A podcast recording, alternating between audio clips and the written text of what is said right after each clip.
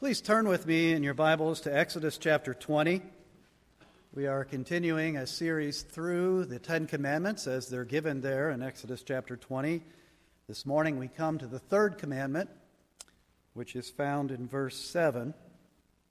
I'll read that third commandment and then briefly turn over to Matthew 6 and read verses 9 through 13.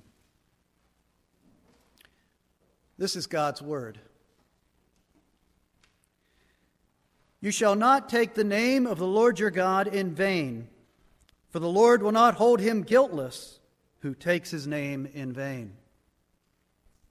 And then from the Sermon on the Mount, our Lord Jesus taught us to pray, beginning in Matthew 6, verse 9. Pray then like this Our Father in heaven, hallowed be your name. Your kingdom come, your will be done on earth as it is in heaven. Give us this day our daily bread, and forgive us our debts, as we also have forgiven our debtors. And lead us not into temptation, but deliver us from evil. One of the saddest days in popular culture took place on December 31st, 2000, or 1995.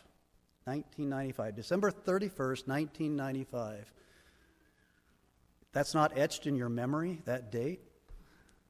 It's the date of the very last appearance of the comic strip Calvin and Hobbes in the newspaper. There's been a very big hole in our comics page ever since. Every other comic strip does not measure up Every time I read a comic strip now, I read it and say, ah, that was kind of funny, but not nearly as good as Calvin and Hobbes. It's actually kind of interesting story if you know Bill Watterson at all, the man who drew and wrote those comic strips. Very private man to the point of being a recluse. He did make some public statements, though, when he stopped producing Calvin and Hobbes, and he gave, uh, as I went back and did some of the reading, he gave basically three reasons. First of all, he wanted to pursue painting instead of comic strips. Secondly, he grew weary of just the daily burden of producing such an excellent comic strip. And then thirdly, he was fed up with the commercialism that surrounded his strip.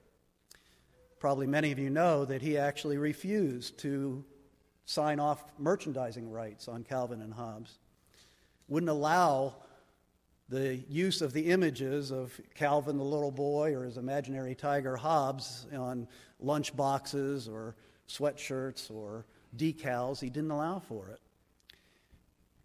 In 2005, 10 years later, Bill Watterson gave an interview and he actually addressed that question in particular. The question was asked of him What led you to resist merchandising Calvin and Hobbes?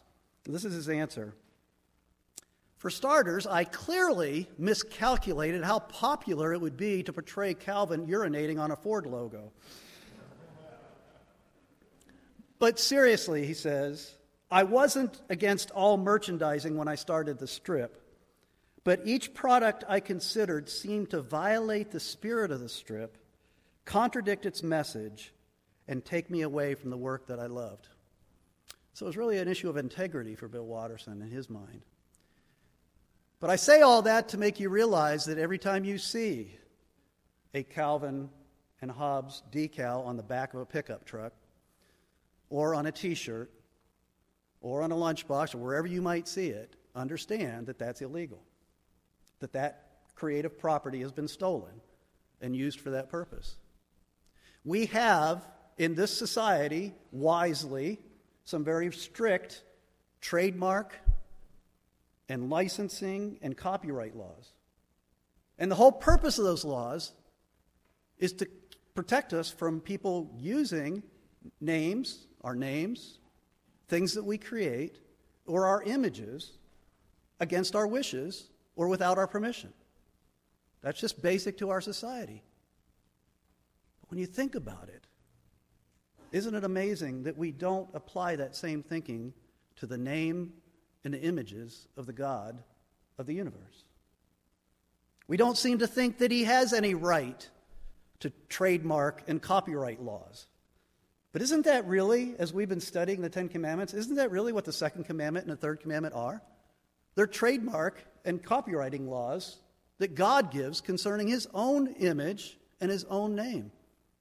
You are not to use any image of God of your own imagination, but only the image that He has given ultimately in His Son, Jesus Christ. And you are not, the third commandment tells us here, to use His name in any way except that in which He is allowed. That's what the third commandment is about. Part of the problem here is that we take names far more lightly than people in biblical times took names. Certainly, we take the names of God far more lightly. What is in the name of God? What's so important that God encoded it in the Ten Commandments that we not use his name in any way except which he has allowed us by permission?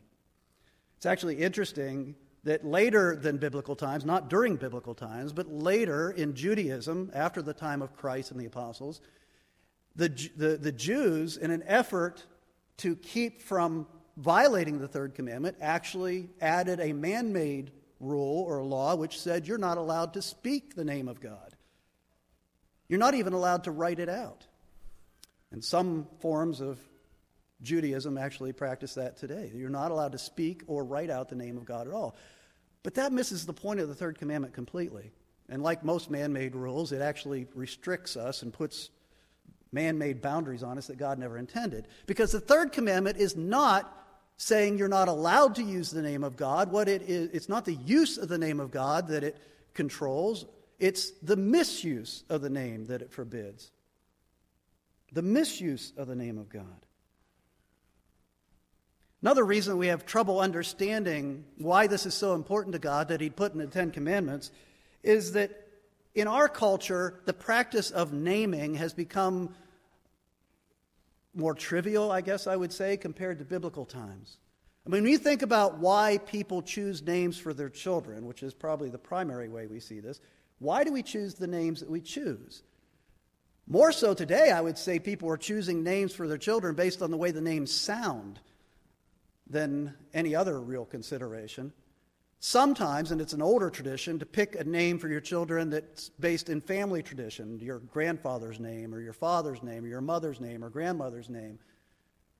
But not very often, sometimes, but not very often do people choose names for their children based on what the name means. I know I didn't even figure out until much later that the name Daniel actually is a Hebrew name that means God is judge. That that was something I found out much later. But in the scriptures, when names are given in general, it's all about the meaning of the name. But especially when God gives a name, it's all about the meaning of the name when God gives a name to someone. Think of Isaac. His name was laughter. And when you think about that event in redemptive history, the birth of Isaac, the miraculous birth of Isaac, the, the laughter there speaks to volumes about what happened in that incident, if you know the story. Jesus, the name given to our Savior, means Savior. That's his name was a communication about him.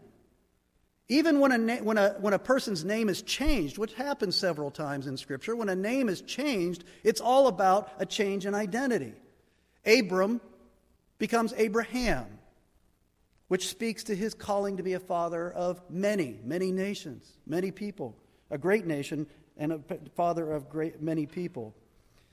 Simon was renamed by Jesus Peter because of a new identity. He became Peter, which meant the rock. And so when God gives his own name, this is highly significant. God names himself. And when he gives a name, it's all about revealing his identity to us. It's self revelation.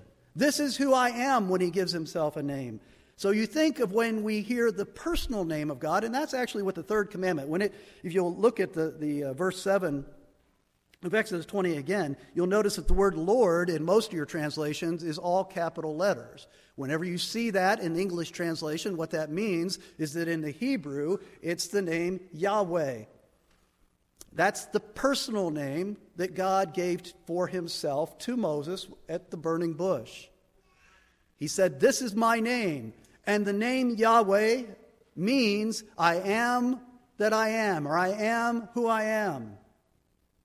And this is how God spoke this word to Moses. He says, I am who I am, or Yahweh. He said, Say to this people of Israel, I am has sent me to you. This is my name forever, and thus I am to be remembered throughout all generations.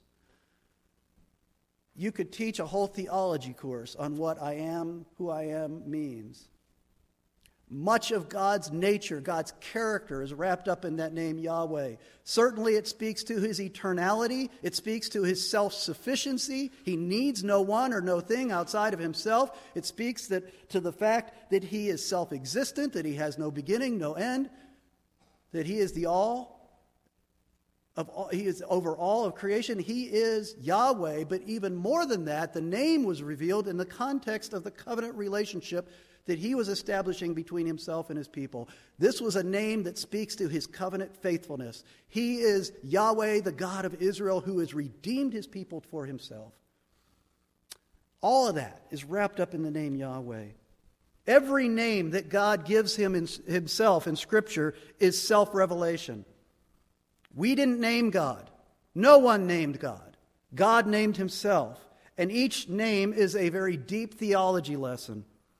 El Shaddai, the Hebrew name that God gave to himself, El Shaddai means Lord of hosts, sovereign Lord. Yahweh Yireh means the Lord provides. Yahweh Rophe means the Lord who heals. Yahweh Sidkenu means the Lord our righteousness. These are all names that God gave to himself to reveal himself to us, to reveal his glory. And so when Scripture talks about the name of the Lord, understand that everything that's said about the name of the Lord is said about God Himself. And that name represents God Himself. Listen to how that name is used in, in Psalm 20, verse 1. It says, May the name of the God of Jacob protect you.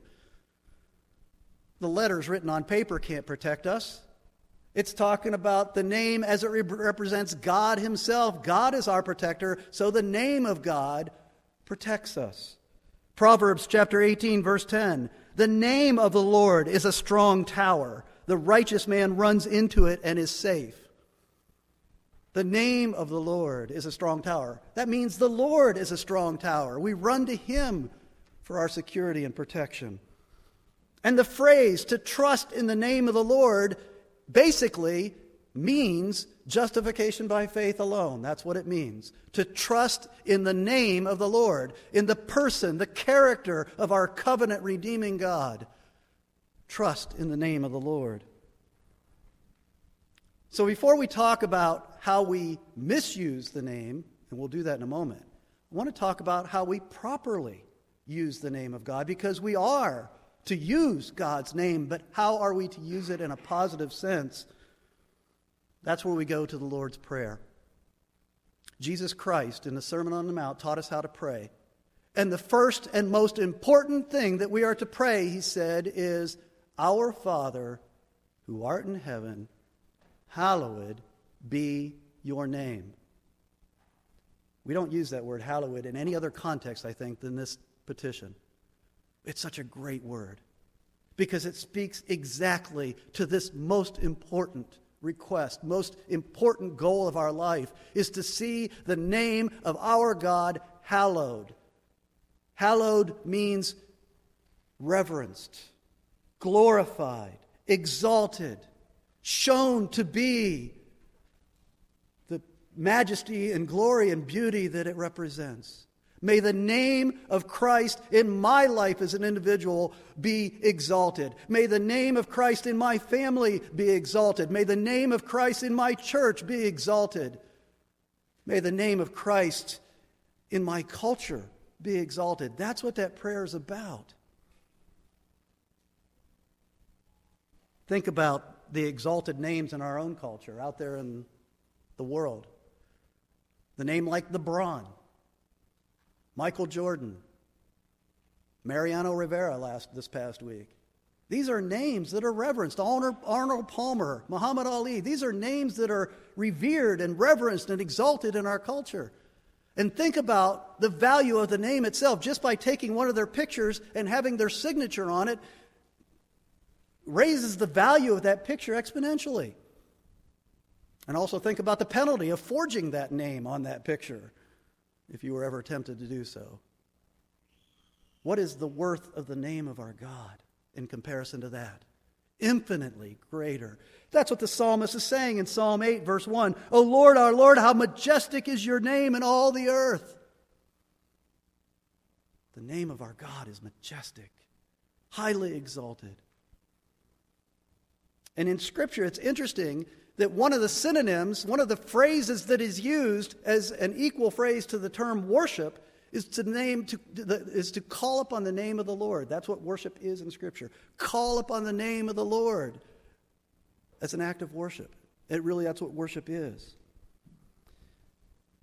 I was uh, early in my Christian life, thankfully, before I'd gotten too far into living the Christian life, I came across the Westminster Confession, the Westminster Catechisms, and I was reading through that, and I was really struck that when the Catechism talks about how to keep the third commandment, it actually uh, says that we are to uh, show reverence to God's name in the way we think about His name, in the words we use in terms of using His name, but also actually specifically names writing, in the way we write the name of God. And I, that really struck me as a new believer. And I thought, how do I reverence the name of God in writing? And I'm going to give you, with some hesitation, one way in which I've applied that, which I'm not trying to lay out as part of the, the, the, Dan Keel Talmud or anything where you, you know that you would have to be required to do this. But to me, I've found it very helpful. And this is somewhat particular to me because in my line of work, I write the name of God all the time. I'm always writing or typing the name of God, either the, the, the, the names or pronouns which represent the names. And what I've from that point on, very early in my Christian life, what, the challenge I had for myself is that when I'd write not only the name of God, but the pronouns for God, that I would do what the old biblical translations used to do, which is use a capital letter at the beginning of the pronoun. When you write he or him or his, use a capital H. That was just a challenge for me. And that's the reason in the old translations was to show that reverence for the name of God. And I understand for in the modern printing world that, that the inconvenience that, that might cause. But for me, as I'm writing the names of God, it's just a reminder to me every time I do it I'm to revere the name of my God. I am to fear the name of my God. I am to treat the name of my God with great respect and to seek to exalt it in everything I do. It's just a really good reminder for me. I'm not saying you have to do that. But to me, it's just a great reminder. And that's why they used to do it in the translations and the writings of former generations. We are to hallow the name of God. Well, then let's take a moment to talk about how do we take the Lord's name in vain. How do we take the Lord's name in vain? We tend to associate this commandment with the sin of blasphemy. That's just the obvious. Every one of these commandments has an easy and obvious application. And the easy and obvious application with the third commandment is blasphemy, where you actually directly curse the name of God or speak against God or use God's name in a way that brings uh, shame to the name, a way that mocks the name, that denies the name, and some direct attack upon the name of God. That's what blasphemy is. But if we think that that's all that the third commandment is about, most of us could probably say, well, let's see, I can check that one off because I did pretty well on that one this past week. Don't remember blaspheming the name of God directly. But bad news is each one of these commandments go far deeper than something like that. And what's interesting is to always remember as we go through these commandments that these commandments were given as part of a covenant between God and his redeemed people. And that these commandments primarily address God's people. These commandments primarily address the church of the Old Testament and the New Testament. So it's for God's family, not for those pagans and unbelievers and God haters that are out there in the world. Not to say it doesn't apply to them, just saying it's primarily directed to his own people. And so we need to think about how we take the Lord's name in vain within the walls of the church. As I've gone through many of the different interpretations and expositions of this that I've been able to come across, I've come up with three basic categories for how we take the Lord's name in vain. And the first way is we take the Lord's name in vain when we use it thoughtlessly. When we use it thoughtlessly. That's literally what the Hebrew term means. To say to take the Lord's name in vain means to take it in an empty or useless way. To treat the name as though it's empty or useless. And that's literally what in vain means. To use the name of God frivolous, frivolously or insincerely or flippantly is to take the name of the Lord in vain. Now, probably good to stop at this moment and talk a little bit about bad language because it's a very relevant issue. I am just amazed that in the course of my lifetime, how the language of our culture has gotten worse and worse and more profane and more profane. And so this is an issue that you face far more than I do. I mean, I hang out in the church office most of the week, and people I hang out with, Linda and Tom and Alex, you know, it's not a big problem. They're, they're, they're bad language on a good day. Um, no, no, no, no. They're, they're great. They're great that way. But I know that in your workplace, and in your schools, especially young people, in your schools, you're hearing stuff every day, sometimes every third or fourth or fifth word. And so I want to take a moment just to talk about what is bad language because it relates to the third commandment. There's one category of bad language that I would just call crude language. It's just crude. It's typically words that, out of the history of our culture, they initially were associated with either bodily functions or sexual activity, and now they're just dirty words. That's crudity. And that's not a breaking of the third commandment. It doesn't mean it's okay. It's just not a breaking of the third commandment, because the third commandment is about how we speak of God. Those words aren't a violation of the third commandment, but they are things that Christians should not allow to come across their lips. If you want, if I were preaching a sermon on that, I would go to the pastoral epistles. Paul has a lot to say about what he calls filthy and foolish talk or crude jokes. These are things that are not, as he says, it's not fitting for the family of God. It's not suitable. And I am somewhat troubled when I or other Christians get tempted to use that kind of language just to fit in a little better, just to be seen as not so Christian? I don't know. Not seen so out of touch with the world, not unhip, uncool, I don't know. So we would not we should not be lowering ourselves in our language to that level, but that's not an issue of the third commandment. The second kind of bad language that we find in our culture is what I would call a, an abuse of God's name, which is most often thoughtless, not intentional. Blasphemy is the intentional misuse of God's name. But the misuse of God's name that is thoughtless is more in the category of using God's name in a way where you're not really intending to speak of God the way that he should be spoken of. So, when you say, oh God, and you're really just expressing surprise or anger, or the worst case is when you use it to express disgust, that is badly misusing the name of God, even if you're not thinking overtly I am using God's name to express disgust. You're still accountable for God, before God, for how you're using his name. And it should never be used. I mean, and I think about why don't we say, oh, Judas, when we're mad? Or oh, Hitler? It seems to me it'll be a whole lot more appropriate. But we don't do that. And I've actually heard people say, and I think there may be something to it, that it, the fact that we want to say, oh God, or oh Jesus Christ, we want to use the names of God in that context. It speaks to our instinctual hatred of God, our instinctual rebellion, the, the sin nature that we're born with. It should not happen in the church, brothers and sisters. The third way in which we hear bad language is when these are this is kind of a subset of number 2 is when we use words that are associated with God in an inappropriate way. The, the word reason, and these are not even really considered bad words, either, the reason that hell and damn when they're used to express anger or disgust or whatever, the reason that, that, that our forefathers considered that wrong is because they originally came from saying to another person, go to hell or damn you. To curse them, to put yourself in God's place on God's throne and pronounce judgment upon someone was highly offensive. And we've kind of lost that connotation. I understand that. But understand that the reason that those words are considered naughty, the reason they're considered edgy, is because they were originally associated with God. I'm just pointing this out to, to, get us all thinking a little bit about the language we use, because when we start to get into the use of God's name or God's characteristics, we need to hallow the name of God. We need to be careful that we're not using the names of God thoughtlessly or flippantly in a way that demeans that name.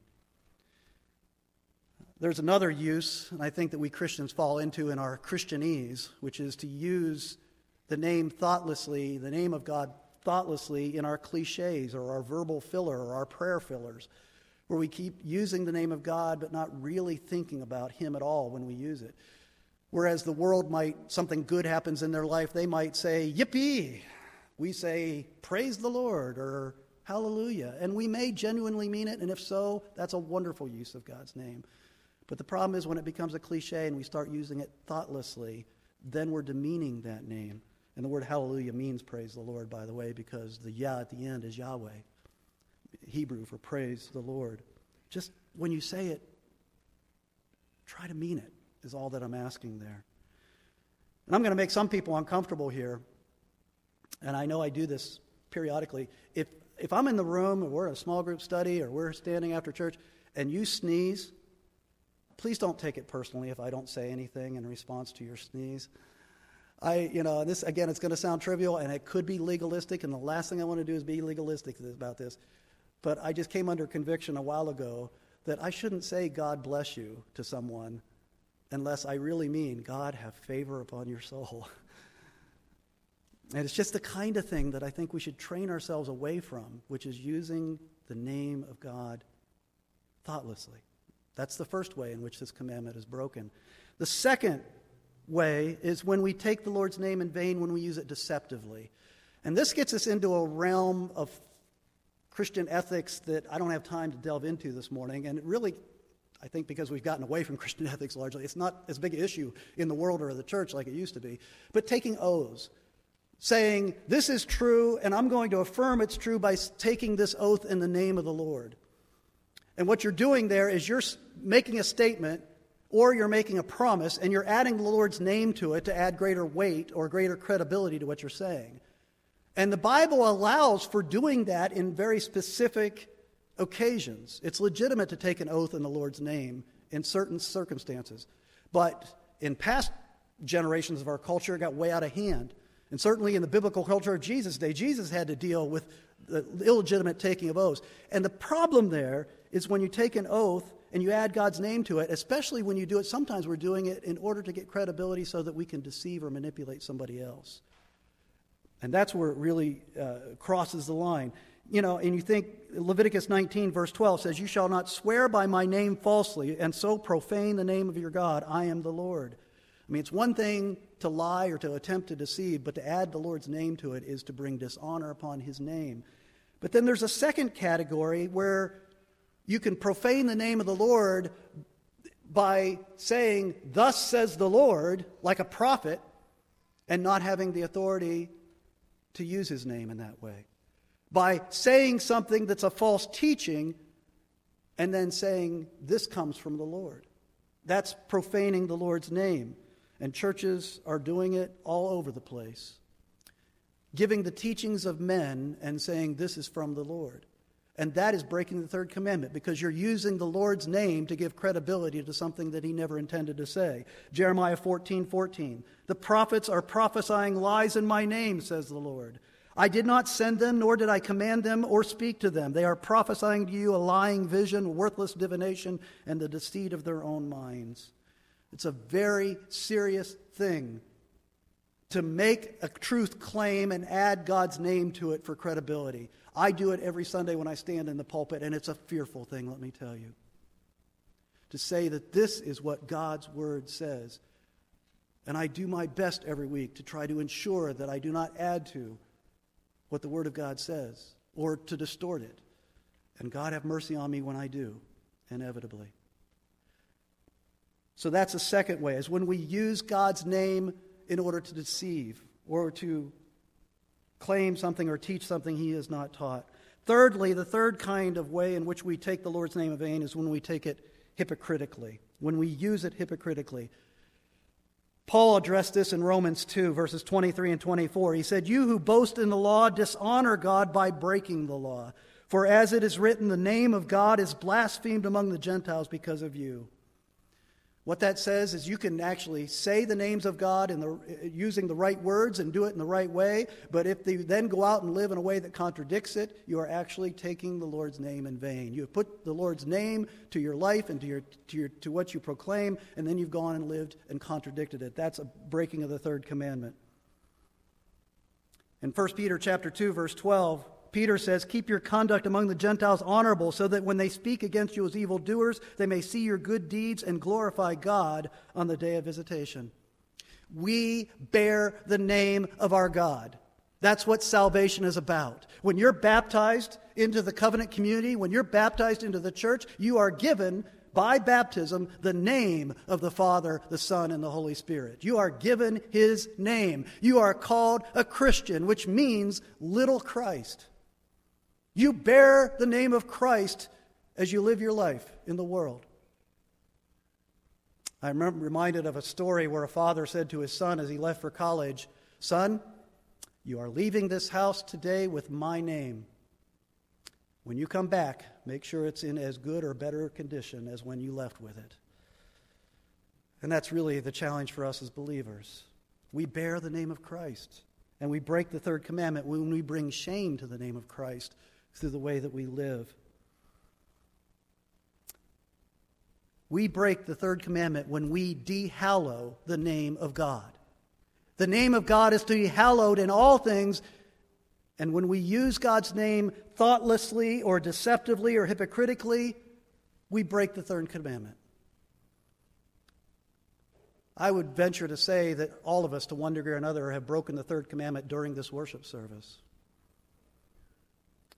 because we, I'm sure, to some degree or another, took the names of our Lord upon our lips to sing the hymns or the songs, and we did it somewhat thoughtlessly, we did it somewhat deceptively, and we did it somewhat hypocritically. So even in the last hour, we have broken this commandment. We stand guilty before God. I don't say this to defeat you. I say this so that I may take a moment to point you to Christ. And that's what the law is supposed to do. The law is not meant to left you, leave you under the burden of guilt and the burden of your sin. It's meant to point you to the cross. This commandment ends with a very dire warning. It says, For the Lord will not hold him guiltless who takes his name in vain. And we are all guilty on a daily basis of taking the Lord's name in vain. We stand before our holy God accused and that's why we need to look to Christ and the gospel. Because when we look to Christ, we see the one who alone, the only person who always, in every moment of every breath of his life, hallowed the name of his Father perfectly. And that's what he offers to us that status of being seen as perfect for the way in which we have borne the name of Christ. He offers that to us as a gift when we come to Him by faith. I think of the prophet Isaiah. He saw a vision of the holiness of God. Holy, holy, holy is the Lord God Almighty. And he was undone before this God. He could not even open his mouth before this God. And God took a coal from the altar and touched it to his lips and said, Your sin is taken away. That's what happens at the cross. This perfect Son of God who always hallowed his Father's name, allowed himself to bear the penalty for our taking the Lord's name in vain over and over and over every day. He took it upon himself at the cross, and he bore that punishment completely so that we could have our lips cauterized, so that we could be made clean, so that our mouth could be acceptable to express the praises of the majestic name of the God that we serve. That's what Christ did. That's what he did for us. This commandment ultimately really points to Christ himself, doesn't it? Because if God's names are a revelation of who he is, his nature, his character, then Christ is the fulfillment of all of that. He's the ultimate revelation of who God is. He came to fulfill all of those Old Testament names for God. He is the fullness of it. In John 17, verse 6, this is Jesus' high priestly prayer. Listen to what he says. He says, I, to the Father, he says, I have manifested your name to the people whom you gave me out of the world. What an amazing statement. I have manifested your name, Father, to the people whom you've given me. That's why he came, to show the fullness of who God the Father is. All the names for God point to Christ, and Christ completes that revelation. Over and over again, we've seen it especially in the Gospel of John. Over and over again, he lays claim to the name Yahweh. He says, I am, I am, I am. He is Yahweh, the fullness of that revelation. He is the Lord who sees us. He is the Lord who provides for us. He is the Lord who heals us. He is the good shepherd. And as he said, He who has seen me has seen the Father. That's why when Peter and the apostles went out to preach the gospel and to heal, Peter, when he healed the crippled man in Acts chapter 4, he says he healed him by the name of Jesus Christ of Nazareth. And there is salvation in no one else, for there is no other name under heaven given among men by which we must be saved.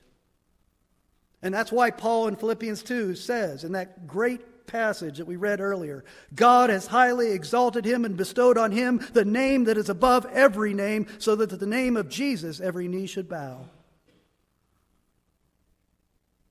That's why we have to hallow the name of God and ultimately hallow the name of Jesus Christ, who is the fullness of that revelation of who God is. Michael Horton says this in his commentary on this commandment. He says, Protection of God's name is essential primarily for theological reasons. Every name is an affirmation of faith, and taken together, they all form a confession of faith. Hallow the name of God. If, as the Catechism says, our chief end in life is to glorify God and enjoy Him forever, then our life's goal is to hallow the name of God, to never use it thoughtlessly, deceptively, or hypocritically, but to exalt the name of God, to exalt the name of the risen Lord Jesus Christ in all that we say and do. As Colossians 3 says, whatever you do, in word or deed, do everything in the name of the Lord Jesus, giving thanks to God the Father through him. May God have mercy that we might conform to that image. Let's pray. Father, thank you for Christ. Thank you that we can look to him to see what keeping the third commandment and hallowing your name looks like. But most of all, thank you that he bore the penalty, the punishment that our daily violations of that commandment had brought upon ourselves. Thank you, Lord, that we are forgiven through him. Thank you that we are made clean. Thank you that the expressions of our mouths, and especially the declarations of your name, are acceptable in your sight because of what Christ has done for us. And now we long to sing and praise that name again. We pray in Jesus' name. Amen.